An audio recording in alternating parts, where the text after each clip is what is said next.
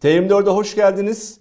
Bugün konuğumuz Zülfü Livaneli ve onun yazdığı son kitap Kaplanın Sırtında İstibdat ve Hürriyet. İkinci Abdülhamid'i anlattığı gerçekten objektif durduğu ki biraz sonra sorularla bunu açacağım. Ve e, aslında hayata biraz daha soldan bakanlar için e, daha beklenmedik cümlelerin, kelimelerin çok net bir şekilde kullanıldığı bir kitap. Bu kitap e, diyorum ama roman tabii tadında yazmış. Her zamanki çok iyi bir kalemi vardır Zülfü Bey'in biliyorsunuz. E, aynı zamanda e, kitapta e, o kadar fazla kaynak var ki arkasında bir kaynak yazısı olan bir kitap. Dolayısıyla hani roman, kaynak, hayat, gerçek bütün bunları kapsayan bir kitapla karşı karşıyayız. Özellikle de e, 2. Abdülhamit Selanik'teyken onun hep yanında kalmış askeri hekim Atıf Hüseyin Bey'in anılarından yararlandığını da söylüyor Zülfü Bey. Zülfü Bey hoş geldiniz yayınımıza.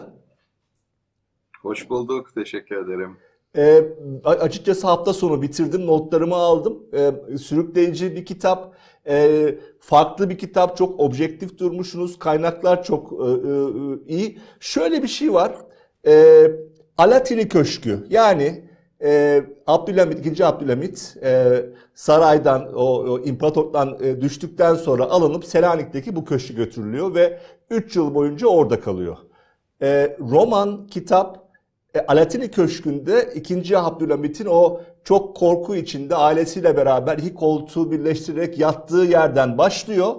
Kitap 3 yılın sonunda Selanik'e doğru tırnak içinde e, diğer Osmanlı'nın düşmanı güçler gelirken ki e, bir sultan kıvamına tekrar bürünerek buradayım ben de çarpışacağım tüfek verin bana şu şekilde mücadele edelim diyen başka türlü bir kişilikle bitiyor ve arada pek çok hikaye var onları da soracağım. Nasıl bir ikinci Abdülhamit? Yani siz bütün bu süreci izlediğiniz, okuduğunuz zaman nasıl bir Abdülhamit ile karşı karşıya kaldınız? Ee, Abdülhamit'i yazmak zor ve netameli bir işti tahmin edersin. Çünkü bugünlerde e, güncel siyasetin e, tartışma konusu. Evet. Yani bir taraf yaşasın Abdülhamit Han, işte yeni gemiye adı verildi, sondaj gemisine Abdülhamit Han diye. Ee, öteki kesim e, başka partiler e, kahrolsun istibdat yaşasın hürriyet diye e, iddiatçı sloganları kullanıyorlar. Şimdi böyle bir güncel siyaset döneminde ben insanları bir kişinin, bir dönemin ve imparatorluğun son yıllarındaki 33 yılının daha doğru kavranmasına, daha yakından bakılmasına, daha ilginç ve değişik yönlerini ele alarak bakılmasını e, arzu ederek bunu, bunu okumaya çağırıyorum. çağırıyorum. Bu romanın e, anlamı bu. Çünkü e, Abdülhamit çok karmaşık bir kişilik. Yani kolay değil 33 yıl dünya liderleriyle yani dünya krallarıyla Osmanlı'nın parçalamasına karar verildiği dönemde İngiltere gibi, Rusya gibi, Fransa gibi büyük güçlerle İtalya gibi sürekli bir mücadele içinde olan bir insan. 33 yıl bile çok e, az bir şey değil. E, korkular içinde vehimli, bu vehim bir hastalık gerçekten hani evham diyoruz biz bunun çoğunluğuna. Ya. Vehim bir hastalık e, ve hakikaten hasta yani öyle vehimli bir padişahtı falan diye geçmemek gerekiyor. Çocuklarının kitaplarında var. Mesela oğlunun yazdığı kitapta evet diyor babamda vehim hastalığı vardı. Kızları da öyle söylüyor. Herkes biliyor. Hasta bir adam korkan bir adam, gölgesinden korkan bir adam ama bir yandan da ilginç işte romancı açısından ilginç gelen kişilikler bu.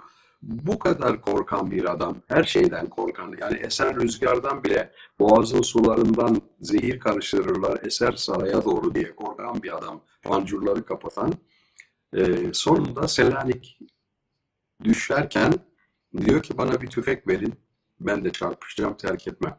Şimdi enteresan bir şey, e, bu doğrudur. Sahih bilgidir yani işte hem e, Doktor Hüseyin Atıf Bey'in kitabında var hem daha sonra e, başbakanlık yapmış olan Ali Fethi Okyar onun kitaplarında her kitapta var bu. Yani doğru bir bilgi.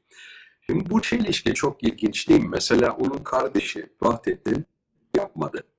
Bindi zırhlıya gitti İstanbul'dan. Yani ben dedi çarpışırım ya da İstanbul'u müdafaa ederim falan demedi. Şimdi bu insanların kişiliklerindeki tezatlar, çelişkiler zaten romanın ana konusu ne olmuş oluşturuyor. Bir de Prandello'nun çok güzel bir e, piyesi vardı. Altı şahıs yazarını arıyor diye. Her insan çevresine göre farklıdır. Siyasi karşıtlarına e, göre farklı birisi. Mahiyetine karşı farklı, kızlarına karşı farklı, karısına Müşfik Hanım'a karşı farklı. Yani ayrı ayrı algılanır bunlar. Bir insanın müstebit olması ki tabii istibdat dönemi, baskı, zulüm dönemi Abdülhamit'in ayrılmaz bir parçasıdır. Yani onun ilgili istibdat akla gelir hemen o yaptığı büyük zulüm insanlara.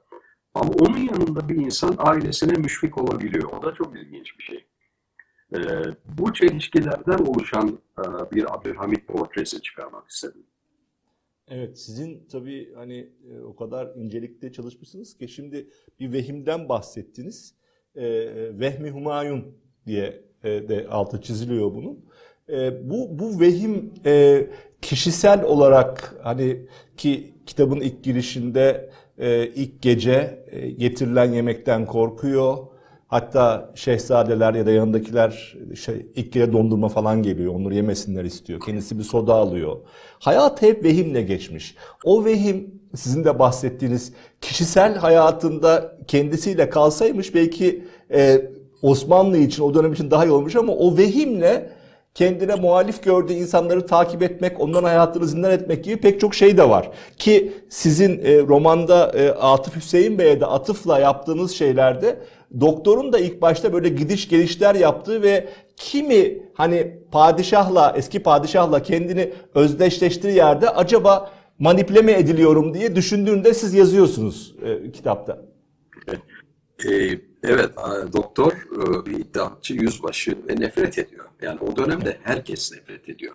E, daha böyle mütedeyyin bildiğimiz mesela Mehmet Akif de ruhu iblis diyor, şeytanın ruhu diye şiir yazıyor. O dönemdeki aydınların hemen hemen yani ilerici gerici falan diye ayrım olmadan tamamı e, nefret ediyorlar. Dolayısıyla o da nefret eden birisi ama bir yandan da sağlığını korumakla görevlendirilmiş. Gidip görevini yapmak zorunda.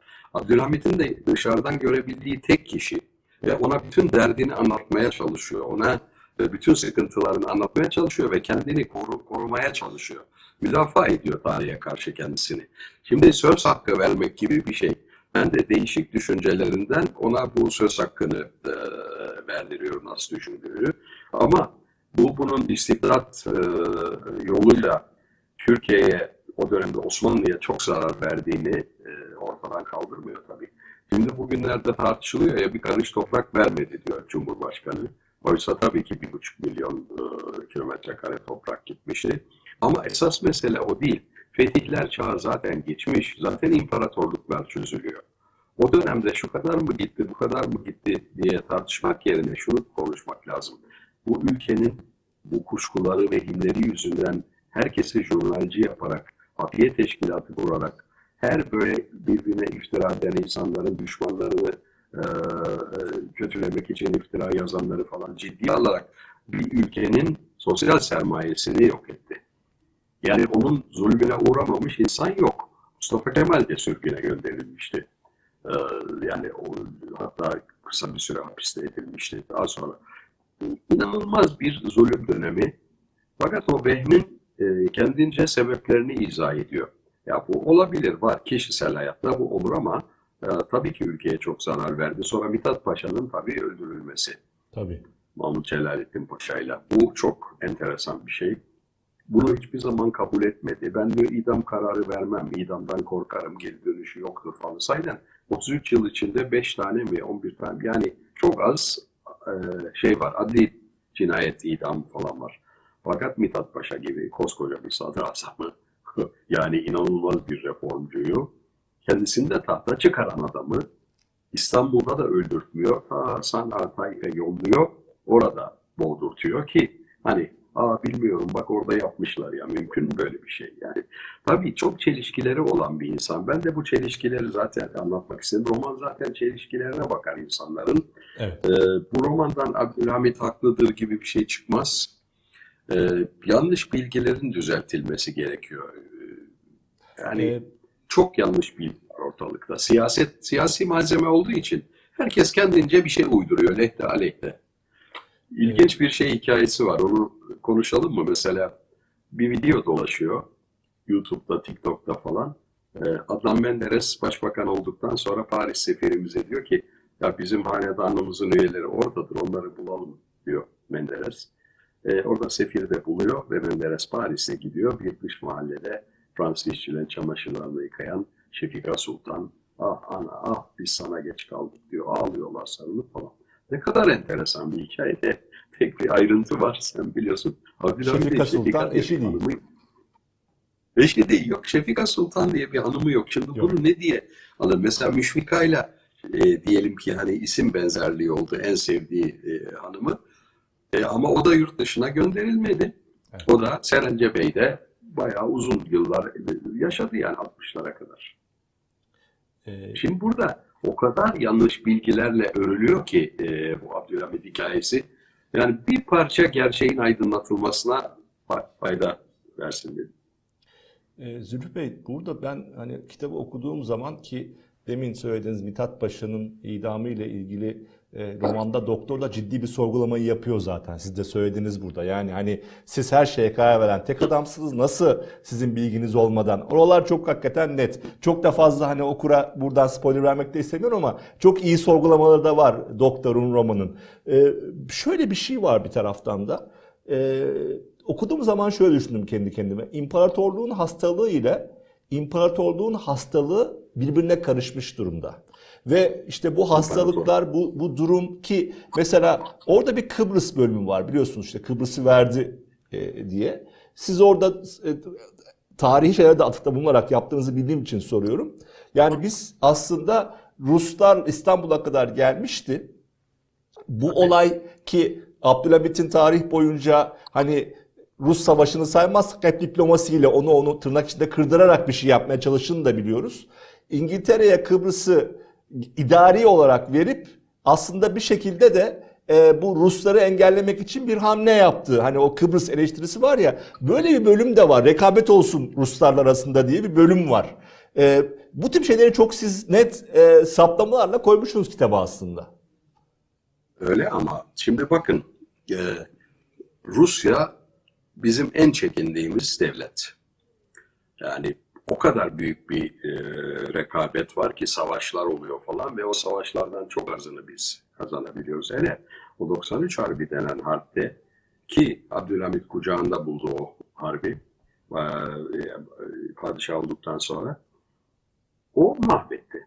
Zaten Osmanlı'nın bitişi denir ona. Mesela François Georgeon vardır benim arkadaşım. Fransız e, Abdülhamit konusu 12 tane çalışarak kitap yazdı. O da öyle der. Yani zaten bitmişti imparatorluk. Bu uzatmaydı bunların yaptığı diye. Rus Çarlığı'nın gözü Konstantinopol'da. Çünkü Ortodoksluğun merkezi. Orası bizim olmalı diyor. Hatta biliyorsunuz e, Dostoyevski gibi bir yazar bile o onlara layık değildir Türklere. Rus olmalı burası. Rus diye müthiş bir şey var. E, Slavlar falan Slav isyanında tabii ki onlar beraberler Slav ruhuyla. O kadar korktuğu bir devlet sonunda o 93 Harbi'nde daha bu yani tahta çıkar çıkmaz sonunda geliyor e, ta Balkanlar üzerinden de yürüyerek her yeri alıyor ve bizimkiler ona Ayastefanos demeyi tercih ediyor. Çünkü Yeşilköy denirse çok yakın olduğu anlaşılır. Ayastefanos uzak bir yermiş gibi, gibi geliyor insanlara. Yeşilköy İstanbul. Yeşilköy'e geliyor. E bir de bilindiği gibi anıt dikiyorlar oraya yani geldik işte Konstantinopol'u aldık diye. E şimdi orada sarayın yani o soru için düşmesi an meselesi isteseler düşer. Ve çok ağır bir anlaşma yapıyorlar. Ee, şimdi bizim dizi TRT dizilerinde büyük elçi tokatlayan falan bir Abdülhamit var. Öyle bir şey doğru değil. Yani doğru değil. Ne yapalım? Gerçeğe saygımız var hepimizin. Doğru değil. Tam tersine. Elçilikler o dönemde o kadar kuvvetli ki bırak elçilikleri, elçiliklerin tercümanları çok kuvvetli. Tercümanlar aracılığıyla idare ediliyor neredeyse Osmanlı İmparatorluğu. Şimdi o dönemde de Rus ordusunun başında Grand Dük Nikola var. Ee, Çar'ın amcası. Ee, Grand Dük, komutan ve böyle bir de heybetli iki metrelik bir adam. Şimdi normalde bir barış görüşmesi yapacaklar değil mi? Onun padişaha gelmesi gerekiyor değil mi? Padişahın yani sarayına gelip onunla görüşmesi gerekiyor. Hayır öyle olmuyor. Beylerbeyi sarayına gidiyor. Nikola. Padişah da saltanat kayıtlarına binip oraya geçiyor. Ve ne kadar üzücü bir durum. Düşün onun bir nevi ayağına gidiyor. Ve orada bir barış anlaşması yapılıyor. Çünkü her şey bitmiş. O barış anlaşmasında bir buçuk milyon kilometre kareyle ölçülemeyecek kadar çok şey veriliyor. Felaket yani hakikaten. Şimdi e, sonra Berlin konferansında onlar bir kısmı geri alınıyor. Bugünkü kafalarla anlamamız çok zor. Mesela Berlin konferansında Osmanlı'yı temsil eden bizim diplomat subayımız kimdir? Kara Todori Paşa. Todori Paşa'yı gönderiyor orada Osmanlı'nın menfaatleri için. Şu anda o sırada çok Ermeni bakan var, nazır, çok ilginç e, şeyler var. Kıbrıs'ta da öyle oluyor işte. Yani bu İstanbul'u kurtarmak için İngilizlere, e, çünkü donanma o sırada dünyanın en kuvvetli donanması İngilizlerde. İngilizlere diyor ki peki siz e, böyle yapın, bizi kurtarın. Peki o zaman Kıbrıs diyorlar. Kıbrıs'ı 100 yıl size kiralayayım diyor. Kiralamak bu sözüm ona. Ama bu İngiliz tabii. Hem o kirayı ödemediler çok zorluklarla bir kısmı alınabildi çok sonradan. Hem de sonunda bir kere ayağını koyduğu yerden çıkmıyor tabii İngiliz. Yani o kadar zor bir dönem ki e, şimdi gençliğinde böyle vehimli birisi değil. Çok ilginç bir şey. Hayatının ilk yarısında çok neşeli, ata binen, yüzen, böyle kilometrelerce koşan, aşık olan falan çok neşeli bir, e, ilginç bir insan. Ama tabii hep hanedan içinde boynu bükük. Annesi bu çocukken öldüğü için yani ailenin yıldızı Murat, abisi. Murat işte Murat güzel atabiliyor. Kılıç eskrimde iyi, müzikte iyi, piyano çalıyor, Fransızcası mükemmel falan. Bütün herkesin gözü onda. Bu da böyle biraz şey bir yani gölgede kalan yetim e, bir şey. Bu e, Abdülmecit de babası da bu benim e, garip oğlum, bu benim zavallı oğlum falan dermiş ona. Şimdi o şekildeyken ve padişahlık aklından geçmezken bir anda amcası bence hala bak ben öldürüldü diye inanıyorum ona. Yani iki eliyle tırnak makasıyla iki bileğini kesti diyorlar. O kadar derin. Bu pek mümkün değil. Amcası indirildi bir ihtilalle. Arkasından abisi bunun etkisine kalarak bir ruhi dengesizliğe kapıldı ve çok kısa bir süre sonra padişahlıktan ayrılmak zorunda kaldı. E, e, diğer kardeşler zaten hapis. E buna gel seni işte anayasayı yapma şartıyla, seni kanun esası ve meclisi açma şartıyla padişah yapıyoruz dediler. O zaman işte korkulara kapıldı. Çünkü bir de imparatorlukların çökme dönemi, bütün imparatorlar öldürülüyor o sırada. Hepsinin sonu ölümle bitiyor. E, Zülü Bey tabii e, diyorsunuz yani aslında hani padişah olmayı beklemiyor ama yine kitaba göre, kitaptaki romana ya da e, verilere göre bir tarikatın e, erbabı, Şazeli tarikatında ve Şeyh Zafer ona aslında şeyhi bir şekilde tırnak içinde geleceği anlatıyor. Yani geleceksin ve kalacaksın o beklemiyor ama hep tabi benzeşme ister istemez arıyorsunuz. Hani bugün de hani tarikatlar, şeyhler işte onlarla bir şekilde Tabii. birlikte olmak, onlarla beraber fotoğraf vermek ki yine kitapta da var tarihte de okuduğumuz şeyler. Kimi cuma namazlarından sonra kalıp e, tarikatla beraber zikre de katılıyor Abdülhamit. Yani o dönemki Tabii. şeyler de var.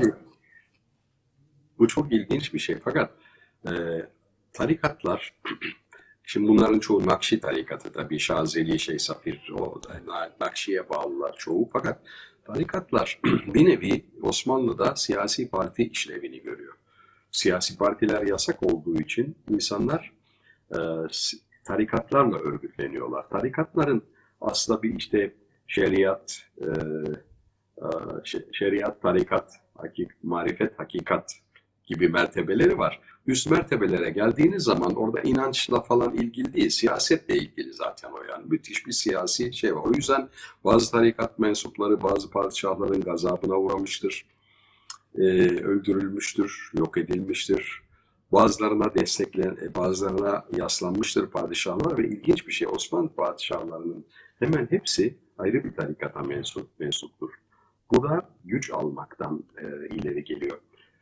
Çok iyi incelenmesi gereken şeyler bunlar. Aslında sadece belge incelemek değil de yorum bilimle, bu Gadamer'in yorum bilimle yaklaşılması gerekiyor bunlara ve o dönemin şartları ve ilk kaynağa giderek. Yavuz Sultan Selim Sümbülü'ydi. Niye Sümbül? Hani Sümbül Baba. Peki niye Sümbülü'ydü? Çünkü demek ki o dönemde o denge için ona ihtiyacı vardı. Onu yapmak istiyordu. Ee, işte daha çokları Nakşi'dir. Çok ilginç tarikatlara mensuptur bu e, padişahlar her biri hemen hemen ayrı tarikattandır. Ee, Anadolu tarikatlar olarak örgütlenmiş. Bugüne biraz bağlayayım bu işi. Ben bir savcı çocuğuyum. Biz dini işte bir tek din. Yani sistemimizin, hayatımızın içinde olan din diyebilirdik. Dedem hacca gitti. Babam savcı olarak beni Amasya'da Kur'an kursuna gönderdi. Hiç de acayip bir şey değildi bu. Yani subayların, savcıların, çocuklar. Dinimizi öğrenelim, mevlütler, oruçlar. Bunların hepsi vardı. Ama tarikatı bilmiyorduk. Ben bilmiyordum. Bazen okuyordum gazetelerde böyle. Daha gençlikte falan. Ben birisi bilmem ne efendi vefat etti. Merzifon'un bir köyünde 10 bin kişi geldi, 20 bin kişi geldi. Ben bunu anlayamazdım ya. Bir köyde insan kaç kişi taşır, tanıyabilir, nasıl gelinir falan diye. Fakat bu tarikatlar siyasi örgütlenmeler olarak çok güçlüydüler. Şimdi Atatürk'ün yaptığı iş zaten bu. Yani o kadar bilinçli bir şekilde bunlara darbe indirdi ki. Yani dedi ki bu tarikatlar yoluyla idare edilmeyecek. Çağdaş siyasi partiler yoluyla idare edilecek ya da siyaset yoluyla idare edilecek parti kurmaya, kurdurmaya da çalışmıştı biliyorsunuz. Ee, ama onlar yer altına indi ve yer altından çalışmalara devam ettiler.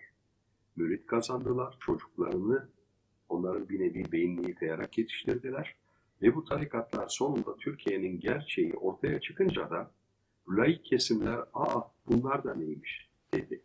Bu çok ilginç bir şey. Bu örgütlülük sonunda işte siyasi iktidarı e, ele geçirmek üzere aralarında ittifak yapan e, tarikatların bir, bir, bir birleşimi oldu. Yani bir zaferi oldu e, bir nevi. Bu tarikat gerçeğine bakmadan zaten anlaşılamıyor e, Türkiye. Evet. E, bir taraftan da tabii hani tarikat gerçi dediğiniz gibi hala var. İşte geçen hafta da e, Cumhurbaşkanı'nın da katılımıyla bir Nakşibendi'nin e, şeyhi e, cenazesi oldu.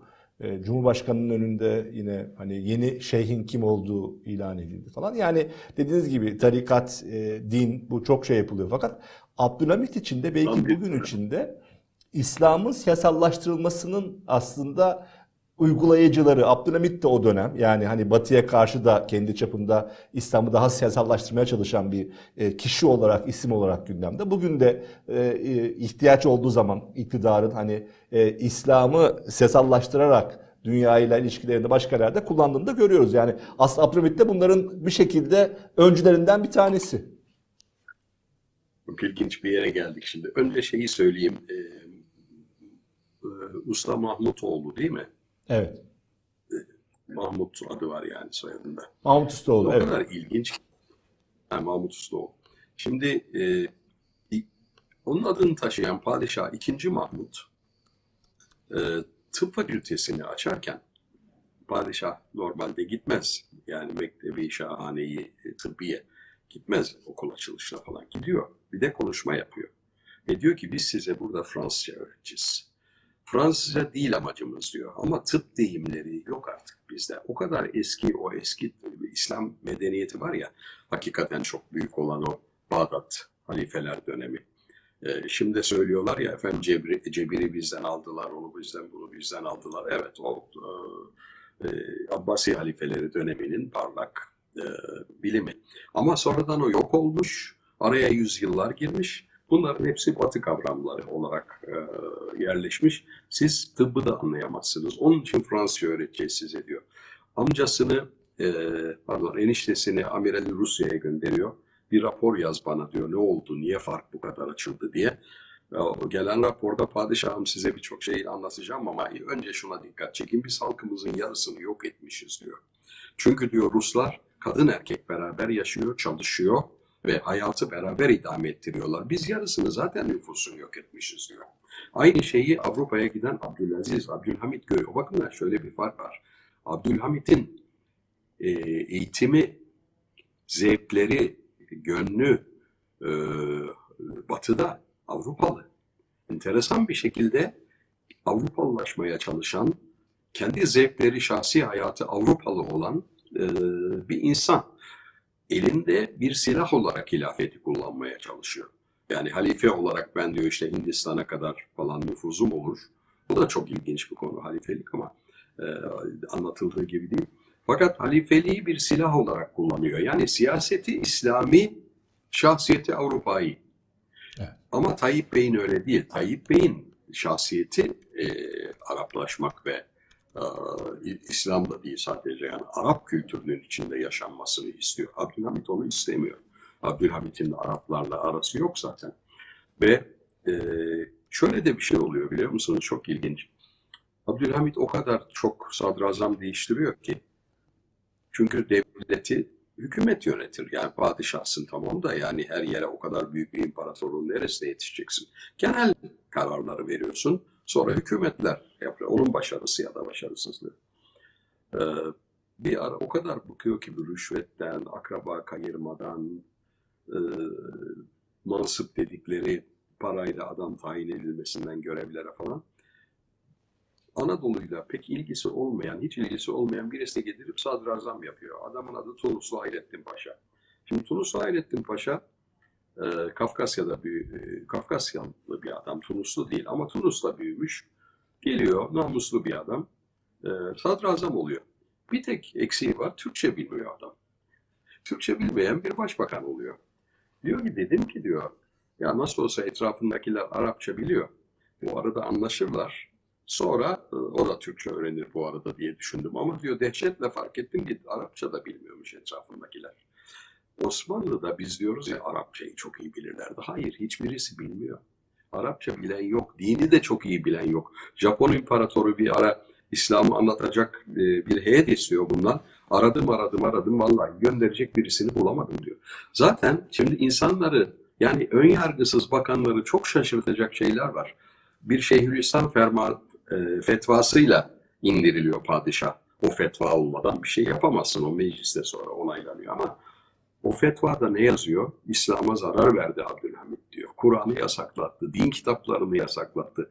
Mümir, e, Müminin olarak yani e, müminlerin başı olarak zarar verdi diyor bu Müslüman toplumuna diyor. Şimdi böyle bir gerekçeyle indiriliyor Abdülhamit. Yoksa efendim batılı falan değil ama adamın kişiliği, zevkleri hakikaten batılı. Paris'ten gelen pijamalar dik biriliyor, pijamayla yatıyor. Osmanlı entariyle yatar halbuki. Öyle şeyler yok. Ee, piyano çalıyor. Besteler yapıyor amcaları gibi. Bakın son Osmanlı padişahlarının bestelerine bakın. Hep vals bestelemişlerdir. Evet. Hiç böyle bir Alaturka'dan nefret ediyor. Kızının, oğlunun bütün kitaplarında var ama Alaturka diyor. Ruha kasvet verir diyor. Zaten bizim değildir bu diyor. Bizans'ın ve Acem'in müziğidir diyor. Türk'ün müziği diyor davul zurnadır. Başka müzik yoktur diyor. Yani bu kadar kopuklar realiteden. Avrupalı bir aile bu. Osmanlı ailesi Avrupa. Sonra zaten e, devrildi. E, hadi diyelim yıkıldı. Ama yıkan tabii şey yani biliyoruz Batı devletleri. Bu yıkıldıktan sonra hanedana ne oldu? Romanovlar gibi öldürüldüler mi? Diğerleri gibi katletmediler, giyotine mi gittiler, kurşuna mı dizildiler? Hayır. Buyurun efendim dediler, bir hürmetsizlik yapmadan sizi dışarı alalım. Ve aldılar yanlarına da e, mücevherlerini, şunları bunları götürdüler. Ama çok ilginç bir şey var. Niye peki gitmek istedikleri zaman hiçbir şeye gitmedi? Kahire'ye ya da Şam'a ya da şuraya buraya gitmedi. Paris'e gittiler. Sanremo'ya gittiler. Macaristan'a gittiler en şey. Yani aile zaten batılı. Hepsi lisan konuşuyor. Onun kendi rahat ettikleri yer Avrupa. Burada bize başka bir Osmanlı anlatıyorlar. Osmanlı o değil. Yani gerçekten bir baktılar Osmanlı o değil. Şimdi tabii Zülfü Bey çok önemli bir yere daha geldik bana göre. Ee, bu demin söylediğiniz siyaseti İslami ve şahsiyeti hani batılı biraz daha bir şey var. Orada bir bölüm var, e, kitapta var. E, onu e, soracağım size.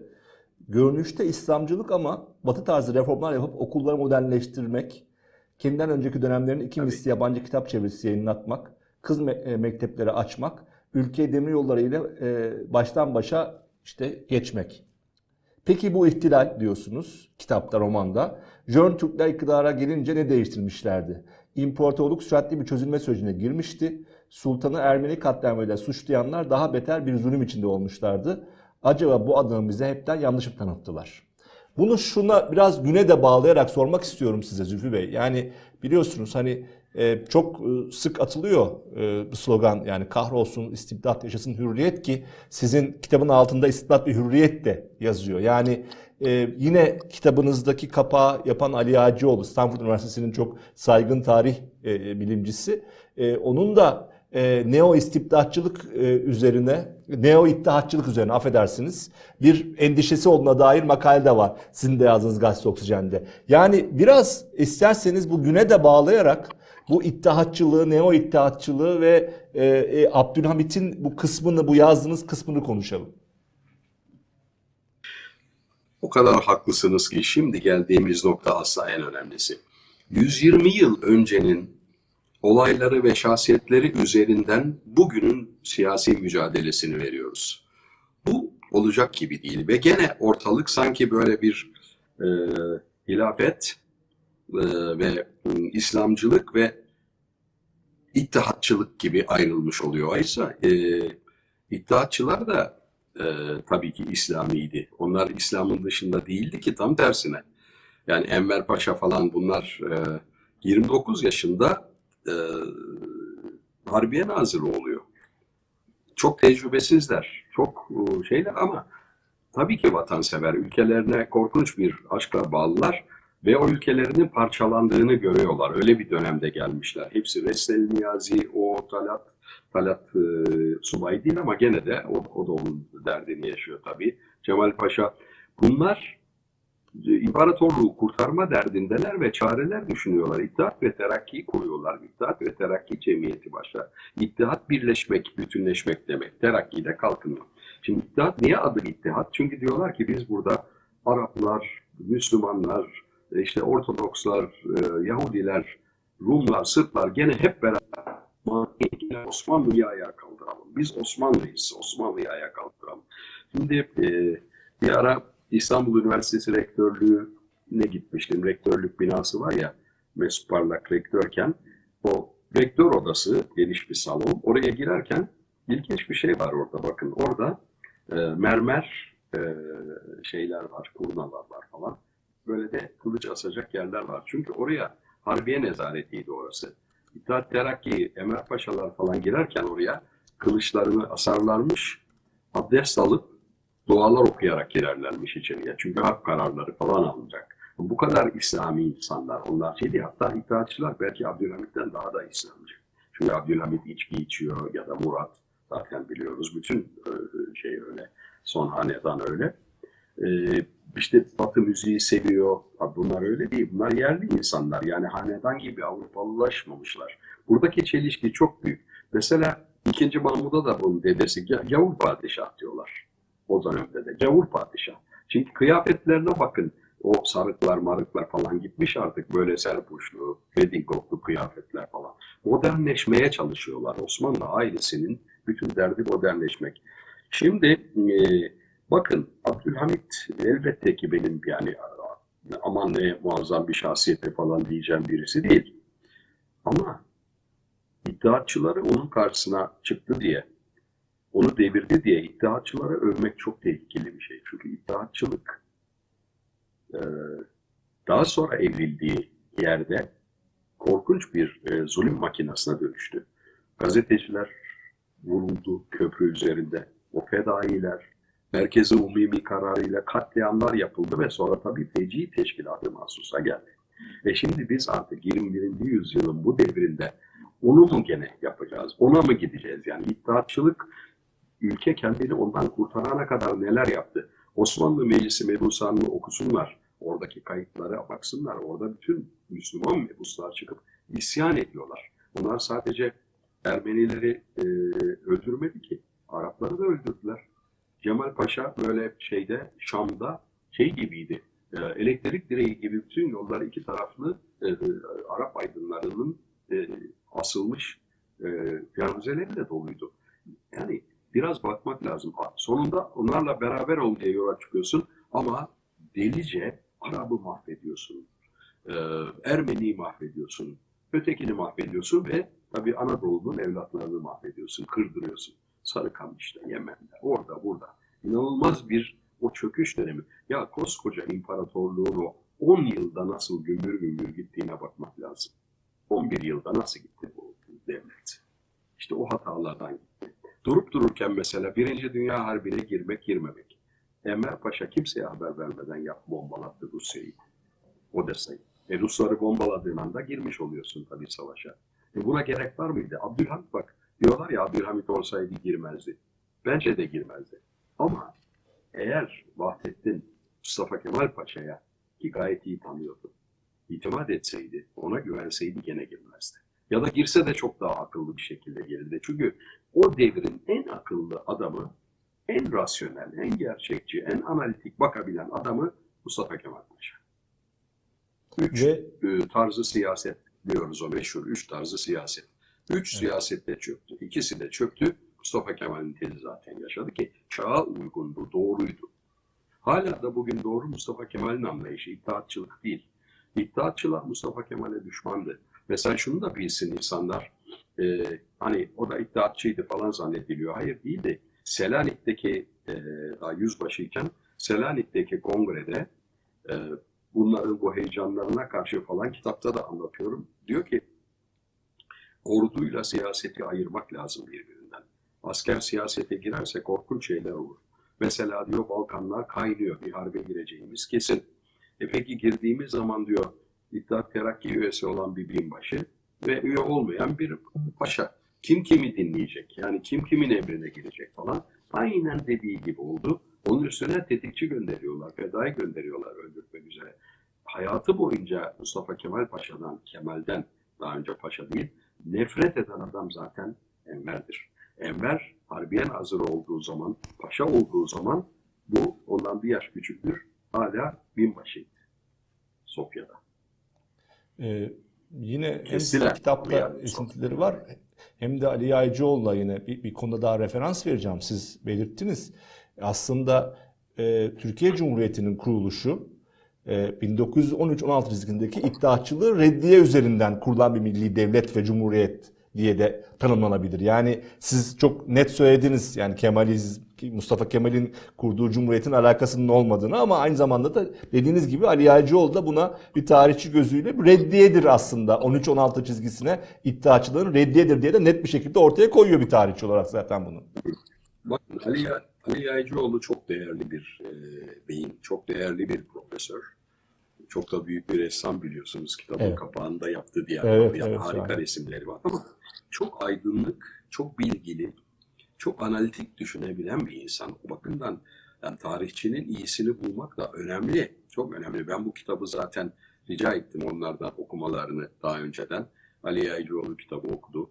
Eleştiriniz var mı diye notlar çıkardı. İlber Ortaylı sağ olsun. Bir de Taner Timur hocamız, arkadaşım. Bu, bu üç değişik, biraz değişik görüşten tarihçinin görüşlerini de aldım. E, hakikaten önemli bir şey. Bakın, İttihatçıları mesela Cavit Bey'i idam ettirdi Atatürk. Cavit Bey İttihatçı. Şimdi dene- denebilir ki mesela yanındaki insanlardan Celal Bayar İttihatçıydı. Tabii biliyoruz İttihatçıydı. Sonra İstiklal Harbi'ne katıldı Galip Hoca adıyla. Fakat zaten kadrolar böyle İstanbul Meclisi mebusandan geliyorlar. Ee, ülkenin bir kadrosu var. Bir entelejan, bir politik elit, political elit dediğimiz bir kadrosu var. E, bu zaten İttihat döneminden geçmiş. Fakat İttihat'ın o suç işleyen, teşkilat-ı mahsusadan e, o katliamları yapan, o yönetici kadrolarından değil. Zaten onlar kaçmış. Her biri çil yavrusu gibi dağılmış. E, bu kalanların içinde de iddiatçı olanlar vardır belki ama bir nevi e, nedamet getirmiş gibi ya da ister istemez belli yerlerde e, kullanılan insanlar gibi. Yoksa İttihat bir devir ama korkunç bir devir. Yani Abdülhamit'i mumla aratan bir devir. Zaten o dönemin e, Abdülhamit aleyhinde en ağır küfürleri yazan insanlara bakın. Daha sonradan yahu da e, daha beter hale geldik diyorlar. Ya tamam bu gitti de biz şimdi daha beter hale geldik. Herkes biliyor bunu. Ee, Yani iddiatın e, diriltilmesi, iddiatçı düşüncelerin diriltilmesi, Ali Yaycıoğlu deyimiyle neo iddiatçılık çıkmaz sokaktır. Türkiye'nin başını daha çok derde sokar. Bu artık 21. yüzyılın bu devrinde 120 yıl öncenin insanlarıyla, kavramlarıyla yapmayalım Allah aşkına. Dünya o kadar değişti ki, kavramlar değişti ki. Çok İnsanlar normal eğitim, sağlık, işte kalkınma, enflasyon bunları konuşacağına Abdülhamit mi haklıydı, Enver mi haklıydı diye birbirlerini bağlıyorlar. Bu çok geri bir şey. Ya dünyada bunu yapan ülke var mı? Ben bilmiyorum. Ee, biraz... O mesela e, Abdülaziz gezisi. Pardon buyurun. sağ ol, buyurun ederim buyurun. Ee, Abdülaziz'in gezisi. Abdülaziz e, de tabii bir İslam padişahı, halifesi. Ama o da tabii Avrupa'yı, o pehlivan falan ama bir yandan da e, piyanodaki eserlerini dinleyin. Yani çok enteresandır o. Hatta Paris'e gittiği zaman e, e, Toulon'dan çıkıyorlar karaya. Toulon'da bunun eserlerini çalıyor Fransız orkestraları. Hoşuma gidiyor. Şimdi o dönemde de çok ilginç şeyler var. Tabii padişahlar, halifeler e, sefer e, olmadığı zaman gavur toprağına ayak basmaz. Büyük bir tartışma oluyor İstanbul'da. Nasıl İslam halifesi gidecek o renklerin toprağına basacak falan filan. Ama bir yandan da siyasi olarak gitmek lazım. Üçüncü Napolyon, Kraliçe Victoria meseleler halledilecek falan istiyor Abdülaziz'de gitmek. Ama bir çare buluyorlar. Bizimkiler çok pratik çareler buluverirler hemen. Ayakkabısının altına Osmanlı toprağı dolduruyorlar özel bölüme. Hep oraya basmış oluyor. Evet. Ee, Çok Orada görüyor işte Avrupa ile farkın çok açıldığını görüyor ve gözyaşlarına hakim olamıyor. Hakikaten öyle Fransa'yı, İngiltere'yi falan gördükten sonra ya bu iş geçmiş yani bizim aramıza 300-400 yıl girmiş. Bunu anlıyorlar, görüyorlar. O zamanki gibi televizyon falan dünyası değil ki bu. O zaman gö- gözüyle görüyor. Mesela bir Paris Belediye Sarayı'nı görüyorlar, otelde bir. Gece gündüz gibi aydınlık hayret ediyorlar. Ya bu nasıl aydınlık, nasıl yapmışlar bunu diye. Hakikaten İngiltere'deki o gelişme, e, o sanayinin başlangıcı falan bunları çok etkiliyor. bir, bir- bayağı bir Nerede yanlış yaptık düştük Hı. Evet dediğiniz gibi bayağı bir öz eleştiri var orada. Hani gittikleri zaman siz o romanda kitabınızda da e, anlatmışsınız orayı. Gidiyor, görüyor, çok geri kaldıklarının farkına varıyor falan. E, dediğiniz gibi aslında hani e, Osmanlı'nın son dönemindeki padişahlar bir şekilde hani e, Avrupa'yı çok isteseler bile içeride daha farklı bir e, yönetimi, hayat tarzını falan benimsiyorlar. Bir taraftan da mesela sizin kitapta var. E, e, Selanik'teki e, köşke götürüldüğü e, ilk ikinci gerisinde kızının piyanoyla çaldığı besteyi duyuyor. Veya e, Strauss onun için bir beste yapmış. Bir plakta onu dinliyor. Ya bir siz böyle insani çok fazla bilinmeyen yönlerinde orada Abdülhamit'in anlatıyorsunuz. E hatta bazı teşbihleriniz var. Yani doktor uzaktan bakıyor Abdülhamit'e ve diyor ki e, bakıyorum hani bu işte bu kadar zulmetmiş kişi mi yoksa işte o Türklerin meşhur yaşını almış elinde tesbih kafasında e, efendim işte takkesiyle başka türlü bir insan mı diye böyle tasvirler de var yaşatıyorsunuz bunları. Böyle farklı farklı Abdülhamitler görüyoruz e, hem tarihte hem sizin kitapta. Bence de farklı farklı Abdülhamitler var. E, Abdülhamit'e 2000 kadar beste yapılmıştır. Bakın batılı bestecilerden 2000. E, Hamidiye Marşı'nı da tabii onu bizimkiler yazdı. E, Strauss, dönemin en meşhur bestecisi Strauss, bir doğudan masallar diye Abdülhamit'in 50. yaş günü için bir e, onun şerefine bir eser besteliyor. E, o mesela iki sene önce Viyana Operası'nın Viyana Filarmoni'nin yeni yıl konserinde icra edildi Zubin Mehmet yönetiminde. Şimdi biz böyle şeylerle pek övünmeyi bilmiyoruz. Ha, bu bizim ülkemiz, bizim padişahımız için yazılmıştı falan. Alakamız yok bunlarla. Aslında olması lazım ama. Olması gerekiyor. Ee, kendisi de dediğim gibi mesela dört tane Steinway birden ısmarlayıveriyor böyle çocuklarına. Piyano. Zaten temel enstrümanları piyano. Her biri te- piyano eğitimi alıyor. Fransa'da eğitim alıyor. E bir de tabii orada epeyce bir e, bölüm var orada. E, sarayına opera yaptırıyor. Her gece opera seyrediyor. Önce e, kitap okuyor birisi ona. Sherlock Holmes hikayeleri okuyor. Uyuyor. Uykusu kaçtığı zaman böyle yapıyor. Yarım saat içinde opera hazırlanıyor. Gidiyor locasında sigarasını yakıyor ve e, o çıkıp işte La, Traviata, Il Rigoletto, Maskeli, Balo hep böyle Bat Verdi falan. Hep Batı eserleri oynanıyor. E peki ama bir tek şart var. Sonunun hepsi değişecek. Hiçbir zaman trajik son istemiyor. Hepsi trajediyle biter ya. Bana Evet. mutlu son yapacaksınız diyor. Operaları değiştir diyor. Ee, çok zevkli bir 50 dakika geçirdik sizinle. Ben son iki soruyla bitireceğim. E, Zülfü Bey bir tanesi e, ki doktorun notları arasında da var. E, oğlu Abit Bey küçük biraz rahatsızlık zayıf e, görüyor onu ve e, diyor ki buna bir bira içirsek mi biraz toparlanır. Hani ki orada e, doktor da not ediyor bunu. Yani hani halifenin işte birayla e, toparlamaya çalıştığı çocuk Bomonti biraları ve yine aynı şekilde Senet'te bira fabrikalarının kuruluşu Abdülhamit dönemidir. Çok e, bilen var mıdır bilmiyorum ama hani böyle e, ilginç notlar da var aslında kitapta. Tabii bu bir royal family kendilerini onlar da işte Avrupa e, kraliyet ailelerinden biri olarak görüyor öyleler de ve orada çocuğa sayden Abid Efendi'ye küçük çocuk bu doktorun kitabında geçer. Doktorun kitabı niye önemli? Çünkü doktorun kitabı o dönemde yazılmış notlar bunun sahih, gerçek olduğu tespit edildi. Hatta Abdülhamit'e çok yakın, onu böyle çok yakından şey yapan bir Profesör Metin Ulagu bunu transkripsiyonunu yaptı. Türk Tarih Kurumu Başkanlığı da yapan birisi ve bu kabul edilmiş şeydir. Yani bunda bir şey. Çok uydurma kitap var şimdi Abdülhamit'in hatıratı falan diye çok yani birikmiş üst üste. Onları ayıklamak lazım. Hangileri doğrudur? Çocuklarının yazdıkları doğrudur. Ee, iki kızının ve bir oğlunun. Daha sonra e, bu onun muhafızı olarak giden Ali Fethi Okyar Bey'in ki başbakan oldu. İşte onun e, önemlidir ama doktor doktor birinci kaynak. E, doğru bira içerelim diyor buna. Doktor diyor ki padişahım çocuğa bira verelim bira mayası vereyim bari diyor. Çünkü aslına bakarsan hadi e, o doktor İstanbul'da Unkapanı'nda doğmuş bir fakir ailenin çocuğu daha yani iddiatçı falan ama bunlar daha Müslüman, daha geleneksel çocuğa bira içirilir mi? Haşa onların ailesi falan içki içmez ki. İçmez onlar, katiyen içmez. Onlar Müslüman aileler. Ama bu aile öyle değil ki. Bu aile içkisini de içiyor. Ondan sonra piyanoyu da çalıyor. Ben de Avrupalıyım, ben de Avrupalılardanım diyor. Ama siyaset olarak da onlarla mücadele ediyor. Bunu anlarsak her şey daha yerine oturur. Ve şu dönemde gerçekten ne Osmanlıcılık, ne iddiatçılık, bu olmaz. Bunlar böyle bir ilginç e, tarihten kök alarak çarpıştıklarını zannediyorlar ama ikisi de bence doğru değil. Evet, e, Zülfü Bey okurlarımızdan da izleyenlerden de mesajlar geliyor. Siz de söylediniz zaten. E, İttihat da istibdat da ikisi de despotluk. E, artık bu dönemde bunları seçmek zorunda değiliz. Daha demokratik yollar var diyor. Herkes bunları da söylüyor. Bu tabii önemli okurumuzdan, izleyenimizden gelen not. Ya Cumhuriyete geçmişiz, Cumhuriyete evet. geçmişiz. Evet. Çok farklı hayata geçme aşamalarını geçirmişiz.